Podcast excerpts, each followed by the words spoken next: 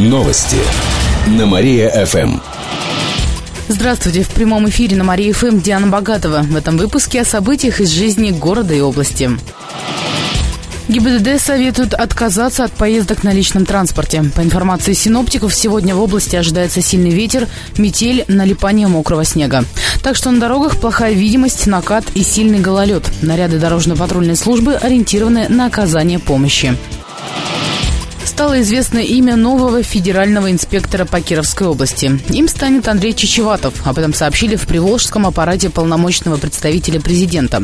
Известно, что ранее Андрей Чечеватов работал в компаниях электроэнергетики и недвижимости. Там он занимал руководящие должности.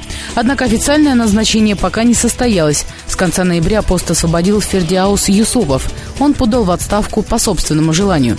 Нового ГФИ представят общественности на следующей неделе. Во вторник и в среду в Кирове пройдет собрание бизнес-омбудсменов Приволжья. Также приедет полпред президента в ПФО Михаил Бабич. Кировчане выберут социальный проект года. В феврале состоится вручение ежегодной общегородской премии «Мэри». А прямо сейчас жители города могут предлагать претендентов. В течение недели будут принимать варианты в номинации «Социальный проект года». Это могут быть благотворительные акции, бесплатные услуги для кировчан, проекты помощи горожан и так далее. Сообщение нужно присылать на номер 4647, перед текстом написать слово «Мэри». Автор каждой пятой смс получит приз от радио нашего города. Стоимость сообщения 5 рублей без учета НДС. Эти и другие новости читайте на нашем сайте www.mariafm.ru. У меня на этом все. В студии была Диана Богатова.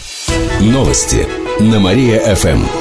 Телефон службы новостей Мария-ФМ 77 102 и 9.